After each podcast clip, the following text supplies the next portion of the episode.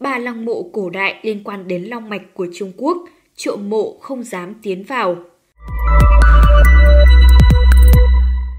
Dù bên trong có rất nhiều vàng bạc, châu báu có giá trị, nhưng những tên trộm mộ đều phải dừng bước trước những lăng mộ bể thế này. Trong xã hội cổ đại, lăng mộ của hoàng đế được xây dựng đặc biệt cẩn trọng, là nơi có rồng cuộn hổ ngồi, phong thủy ít ai bị kịp.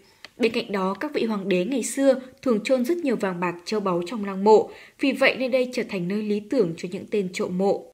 Trước đây, chuyện Tào Tháo cho người cướp lăng mộ để lấy vàng nuôi quân đã được rất nhiều người biết đến.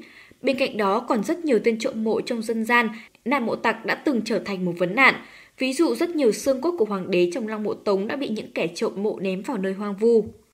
Tuy nhiên, điều đáng ngạc nhiên là từ xưa đến nay, có ba ngôi mộ ở Trung Quốc vẫn bình yên vô sự, không ai dám trộm. Có người nói rằng ba ngôi mộ này đều được đặt trên long mạch của Trung Quốc, một khi chúng bị phá hủy, đất nước cũng sẽ gặp nguy. Đã từng có một số người đề nghị khai quật các lăng mộ này, nhưng những ý kiến trên đã bị kiên quyết bác bỏ. Năm 1956, Quách Mặt Nhược, khi đó là Viện trưởng về lịch sử Trung Quốc, đề nghị cho khai quật lăng mộ nhà Minh. Tuy nhiên do khảo cổ học thời đó còn lạc hậu, không có biện pháp bảo vệ, nên khi không khí lọt vào trong lăng mộ, hàng trăm bức thư pháp, tranh lụa đã nhanh chóng mục nát sau gần 300 năm. Sự kiện này đã khiến giới khảo cổ học thận trọng hơn trong việc quyết định khám phá các ngôi mộ cổ. Các chuyên gia thậm chí còn cho rằng không có quốc gia nào lại đi đào lăng mộ của các hoàng đế, vì vậy chúng tôi cố gắng không đào bới, việc này còn có lợi cho việc bảo tồn các di tích văn hóa. 1. Lăng Hiên Viên Hoàng đế Lăng Hiên Viên nằm ở Kiều Sơn, tỉnh Thiểm Tây, Trung Quốc. Ông được coi là thủy tổ của dân tộc Trung Hoa, được ghi vào sử ký và nơi chôn cất của ông được mệnh danh là lăng tẩm đầu tiên trên thế giới. Lăng mộ hiên viên hoàng đế không ai dám động đến, ngoài lý do long mạch còn có thân phận của chủ nhân bên trong.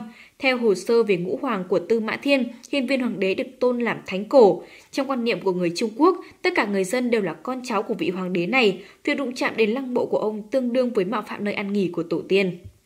2. Lăng Tần Thủy Hoàng Lăng Tần Thủy Hoàng nằm ở chân phía bắc của Lý Sơn, thuộc huyện Lâm Đồng, thành phố Tây An, tỉnh Thiểm Tây, Trung Quốc.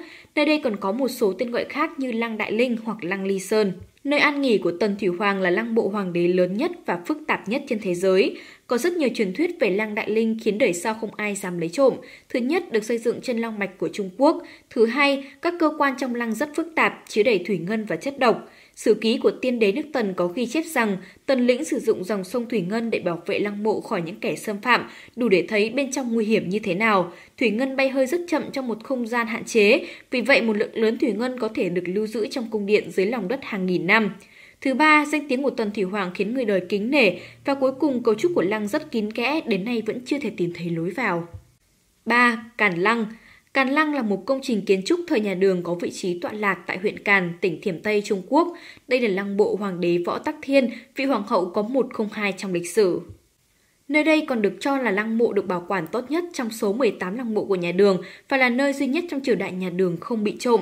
Nhắc đến những người phụ nữ quyền lực, Từ Hy Thái Hậu cũng nắm trong tay quyền thế nhưng mộ phần của bà sớm đã bị mộ tặc ghé thăm, tại sao không ai dám trộm mộ của Võ Tắc Thiên? Ngoài những lý do về đường long mạch, còn có hai lý do khác – một là Võ Tắc Thiên là người đã góp nhiều đóng góp to lớn, được thuần thoại hóa và tôn trọng. Hai là những truyền thuyết kỳ lạ đã được người đời xì tai nhau.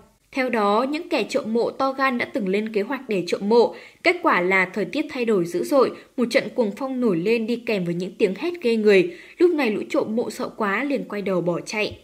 Vào năm 1958, một số nông dân địa phương đã đốt pháo và cho nổ đá và vô tình làm nổ tung ngôi mộ. Khi giới khảo cổ đang chuẩn bị cho cuộc khai quật thì nhận được thông báo, Chu Ân Lai đã chỉ thị cho kế hoạch khai quật Cản Lang rằng chúng ta không thể xử lý thật tốt trong điều kiện hiện tại, vấn đề này để lại cho các thế hệ tương lai khám phá. Sau đó, lãnh đạo Trung Quốc thời bấy giờ đã ra thông báo yêu cầu không đào lăng mộ của các hoàng đế trên khắp đất nước, việc khai quật Cảng Lăng đã dừng ở đây.